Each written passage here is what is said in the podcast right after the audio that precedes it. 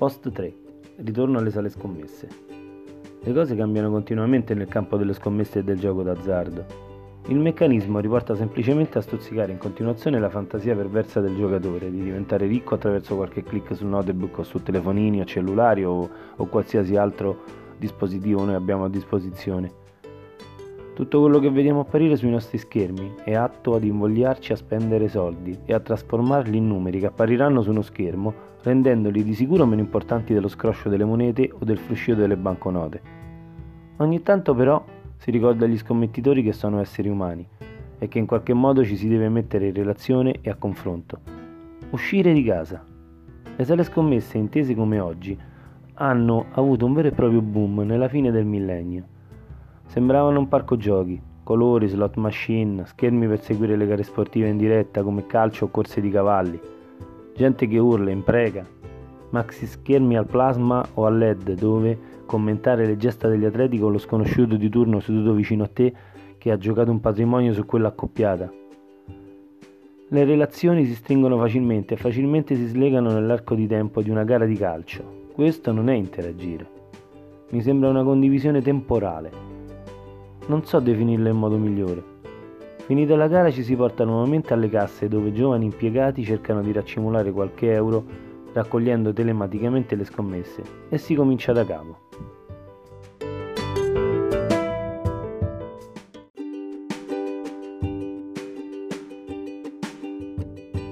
Stavolta però si spendono soldi. Durante gli anni ho calcolato che quando andavo in sala scommesse spendevo l'1% di quello che spendevo caricando un credito da consumare davanti al mio notebook. Ogni 100 euro spesi a casa ne spendevo uno in sala scommesse. Il tempo che sembrava impiegato male parlando con le persone in sala scommesse non mi permetteva di scommettere compulsivamente, invece mi permetteva di calmare i miei istinti. Leggevo le quote, le studiavo neanche fossero la Divina Commedia. Ho notato che cambiava anche il modo e l'approccio alla mia singola giocata. Davo più importanza alle probabilità di vincita pur non essendo scritte da nessuna parte. Sui siti di scommesse invece sono messe in bella vista, ma nessuno le legge, dato che lì ci sentiamo forti, abbiamo la vittoria in tasca. Sicuramente vinceremo o ci rifaremo dei soldi che abbiamo perso.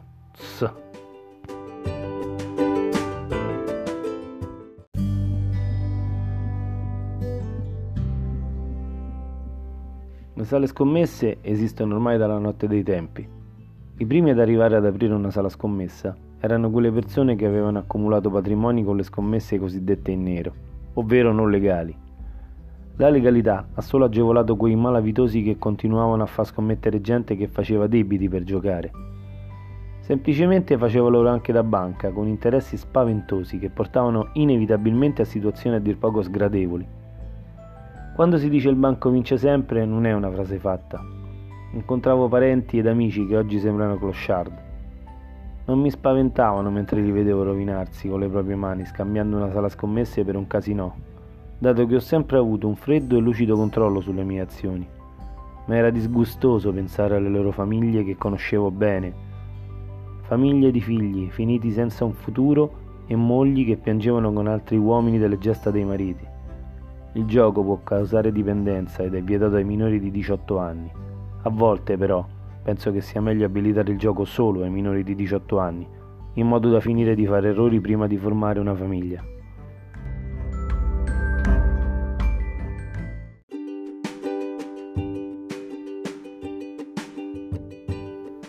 I maxischermi che trasmettevano le gare sportive di vari eventi in alcuni momenti della giornata erano destinati in quei casi agli eventi virtuali. Evidentemente si è ben pensato, anche se oggi si trasmettono gare a tutte le ore del giorno e della notte, magari poco interessanti, di tenere occupati i giocatori, di conseguenza le casse e in sequenza le entrate, con dei giochi a dir poco straordinari per semplicità e bellezza. I cosiddetti giochi virtuali.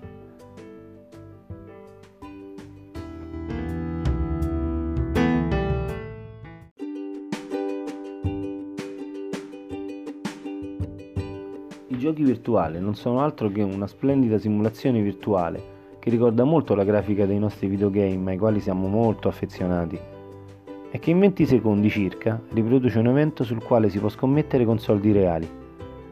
In questo caso, riportando subito la mente ai giochi di poker truccati negli esiti, bisogna dire che in questo caso non può esistere il trucco se tutto il flusso degli scommettitori impegna cifre contenute. Dal momento che il flusso delle possibili entrate del bookmaker confluirà in un determinato risultato, o tutto farà pensare che questo avvenga, vedrete che il denaro virtuale o reale finirà nelle sue tasche. Altrimenti, se ci sarà uniformità nella divisione delle giocate, l'algoritmo del software in questione procurerà il minor danno possibile al bookmaker. Non è mai una questione di casualità. Nessuno d'altronde apre un'attività per far guadagnare altre persone, giusto? Un buon metodo per divertirsi è rendere ludico, ovvero giocoso, divertente e consapevole, il mondo dei giochi virtuali e tirare un dado.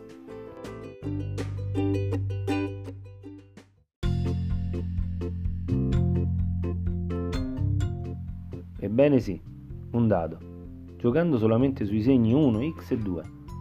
Potremmo assegnare alle facce con 1 e 2 pallini del dado il segno 1, alle facce con 3 e 4 pallini potremmo assegnare il segno X e per finire alle facce del dado con 5 e 6 pallini potremmo assegnare il segno 2.